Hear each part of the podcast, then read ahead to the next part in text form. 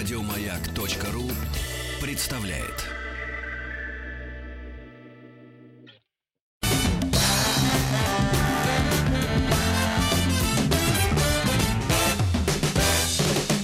Бахтанг Махарадзе и Павел Картаев. Добрый день. Сегодня мы будем говорить о Фукусиме-1, радиационной аварии максимального седьмого уровня. И у нас в гостях доцент э, кафедры радиохимии МГУ имени Ломоносова, кандидат химических наук а, Владимир Петров. Владимир, здравствуйте. Владимир, как слышно? Отлично слышно. Добрый день. О, здравствуйте, Добрый Владимир. День, здра... Очень приятно вас слышать. Нам тоже очень приятно. Давайте, а, ну, сначала поговорим о том, что же все-таки произошло, а потом будем уже говорить о последствиях, кто виноват и что делать. Да, хорошо. Ну, значит, э, если смотреть хронологически, то все произошло из-за землетрясения, которое произошло в океане, да, что привело к цунами. В итоге волна пришла сначала одна волна высотой где-то 4 метра, и все было бы ничего, так как при э, угрозе вот таких сильных землетрясений э, все реакторы автоматически выключаются, вот там на Фукусиме, э, ну и переходят в такое надежное состояние, скажем так. Включается система охлаждения реакторов, чтобы топливо не расплавилось и так далее. В общем, система как бы глушится. Но затем шла вторая волна, а, на которую вот эти защитные сооружения вокруг станции не были рассчитаны. Волна пришла высотой примерно 15 а, метров, а максимальная расчетная волна, на которую была рассчитана, составляла около 5-6 метров. И понятно, что такая огромная волна уже смела все на своем пути. Ну как, станции остались на месте, с ними физически э, не произошло э, чего-то страшного, а страшное произошло сам страх в том, что затопило э, дизель-генераторы аварийного э, электроснабжения, э, которые питали насосы, которые гоняют воду для охлаждения реакторов. Да, то есть внешние электрические сети были повреждены, то есть эти а, как это называется, стойки, которые держат провода, они все были а, разрушены. То есть внешнего подвода электричества не было. А, внутренние ресурсы были разрушены, то есть эти дизель-генераторы были затоплены и не могли функционировать. И это привело к тому, что реакторы остались без охлаждения. Они начали разогреваться, ну, что в итоге э, привело э, к взрывам. Ну, почему, значит, это привело к взрывам? Вообще, почему, э, если реакторы были заглушены, почему они все еще оставались э, горячими? Дело в том, что ядерное топливо, э, даже если там не поддерживается э, цепная реакция, но накопившиеся короткоживущие радионуклиды, а, да и само топливо это тонны горячей массы с высокой температурой, все это очень и очень долго остывает. И поэтому даже после выключения реактора необходимо продолжать качать воду э, через них, чтобы э, шло охлаждение и топливо не расплавилось. Самое страшное, одно из самых страшных, да, что может в реакторе произойти, это вот расплавление топлива. А, в принципе, а, реакторы были рассчитаны на то, что даже без электричества течение а, там, первых суток они могут охлаждаться. Там есть специальные системы, которые пассивного такого охлаждения, суть которой заключается в следующем.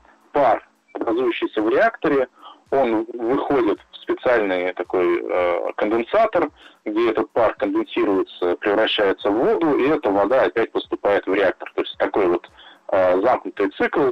Э, и вот на таком замкнутом цикле какое-то время э, охлаждение реактора могло бы быть. Э, но, как всегда оказалось, но э, операторы из-за того, что электричества не было, все приборы были выключены, э, была полная темнота и так далее, э, операторы не видели, что те заслонки, которые должны были быть открытыми, они оказались закрыты, и э, система, которая должна была в таком пассивном режиме работать, она просто не работала. И там начала происходить, вода начала нагреваться, превращаться в пар, а, и давление в реакторе а, росло. Когда это обнаружили, попытались сбросить пар, а, не получалось. В итоге вода выкипела настолько, что началась вот эта пара э, циркониевая реакция, которая приводит к образованию водорода. И опять же, можно было сбросить водород, можно было сбросить э, этот избыток пара, но э, проблема заключалась в том, вернее, даже не проблема, а вот взрыв из-за чего произошел. А, в результате землетрясения э, частично гермооболочка дала трещины. И через эти трещины э, тот самый водород, который накапливался, он проник э, в само здание, э, где располагался реактор.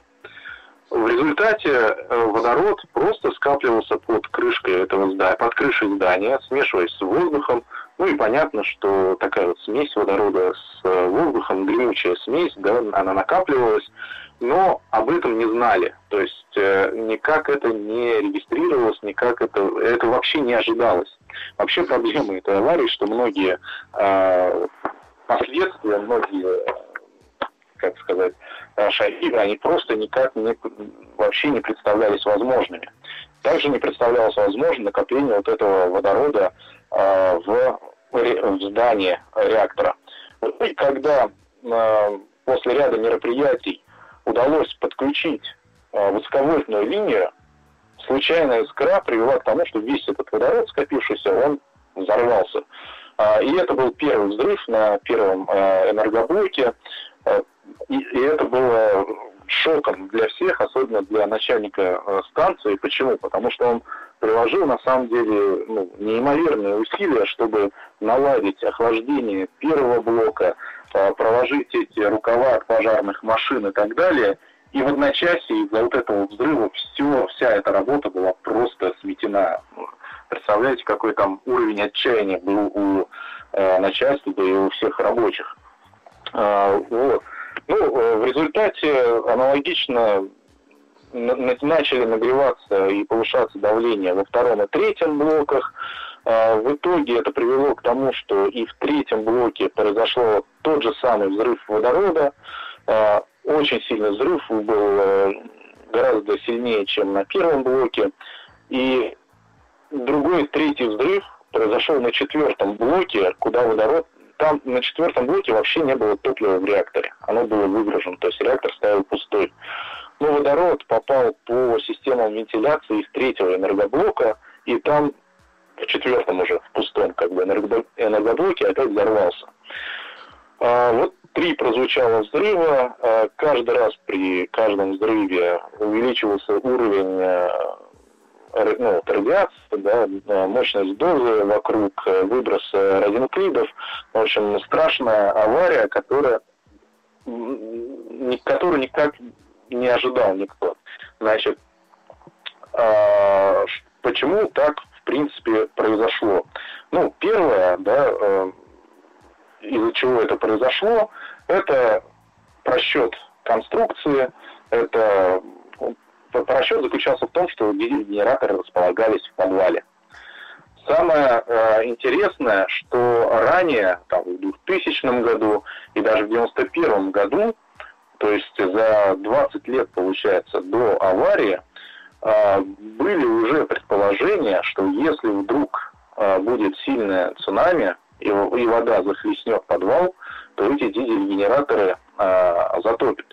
Дело в том, что в 1991 э, году один из э, дизель-генераторов уже был затоплен, там по чистой случайности э, перекачивали воду в другом резервуаре, ну и вода просто протекла и попала в подвал, затопив этот дизель-генератор. О чем было сообщено руководству, руководство говорит, поставим еще одну дверь, поставили еще одну дверь, и на этом как бы закончились. В 2000 году был отчет, где говорилось, что в случае возникновения волны высотой около 15 метров. Все эти подвалы будут затоплены, а, и дизель-генераторы не будут работать.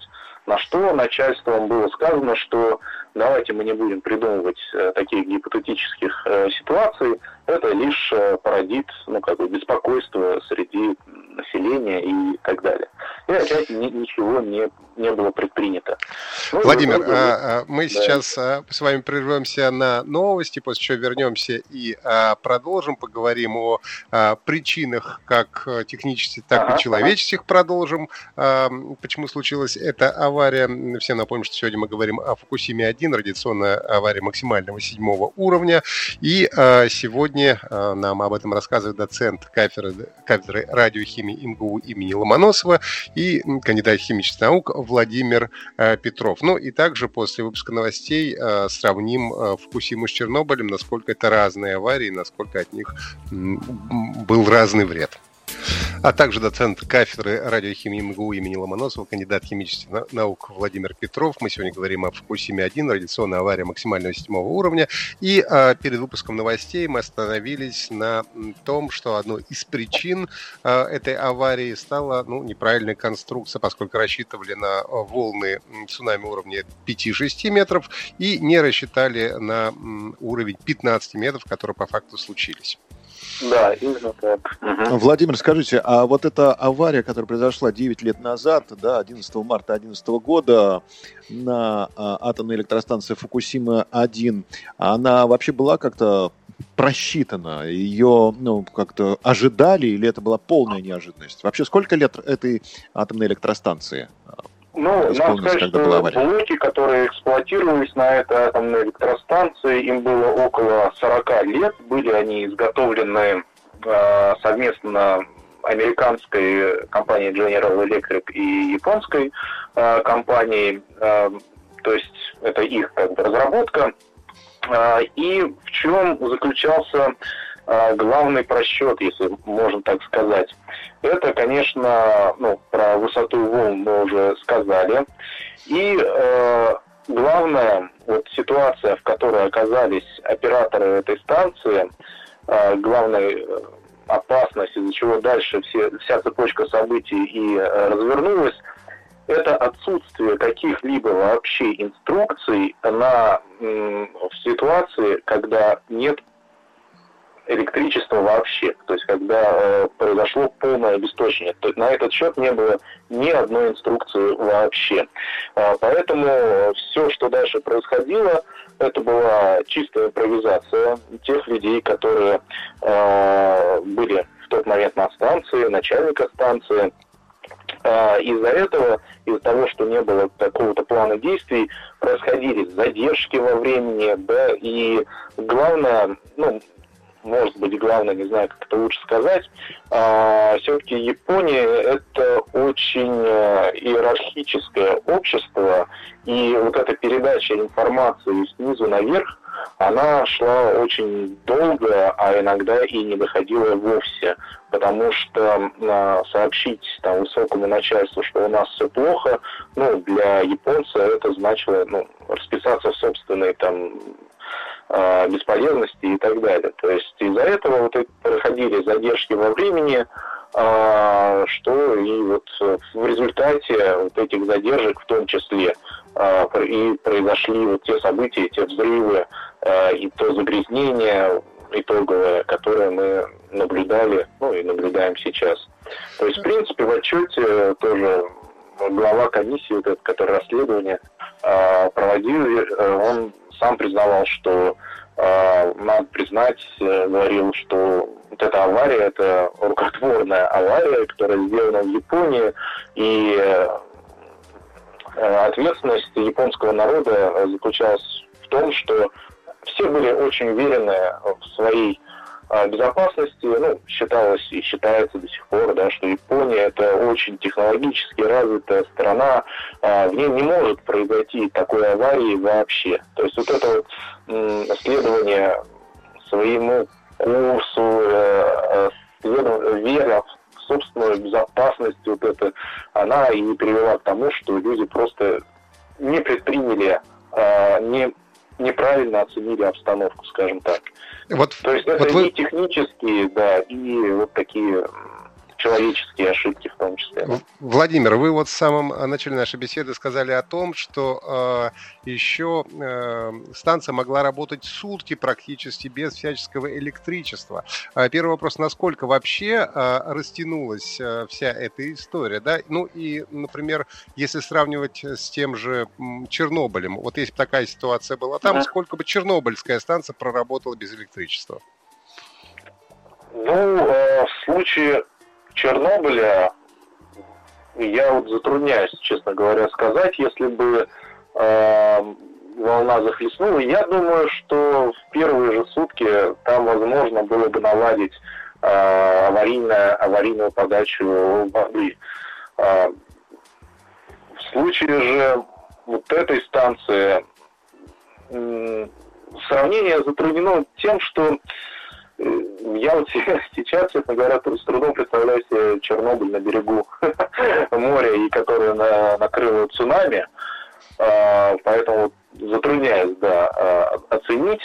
А, единственное, что могу сказать, что в случае реакторов, вот, ну, например, современного да, типа, точно такой аварии можно было бы избежать, вот абсолютно. То есть э, конструкции далеко шагнули за эти 40 э, лет и стали, ну, конечно, гораздо более безопасными.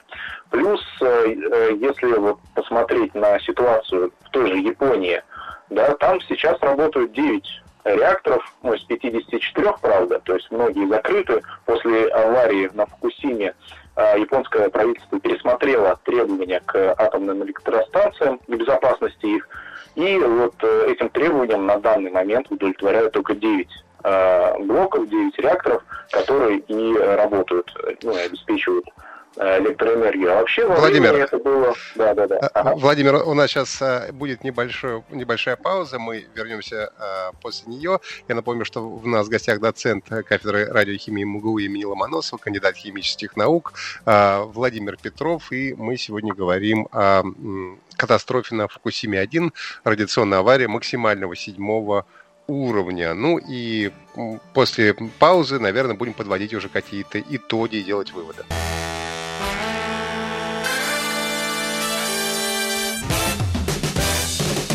Вахтанг Махарадзе и Павел Картаев. У нас в гостях доцент кафедры радиохимии МГУ имени Ломоносова, кандидат химических наук Владимир Петров. Мы говорим про Фукусима-1, радиационная авария максимального седьмого уровня. И выяснили, что, в общем, отчасти, конечно, э, как всегда, виной был человеческий фактор, и медленно доходила, э, в общем-то, по цепочке э, японских начальников информация, и могли бы справиться гораздо быстрее, наверное, если бы все было по-другому.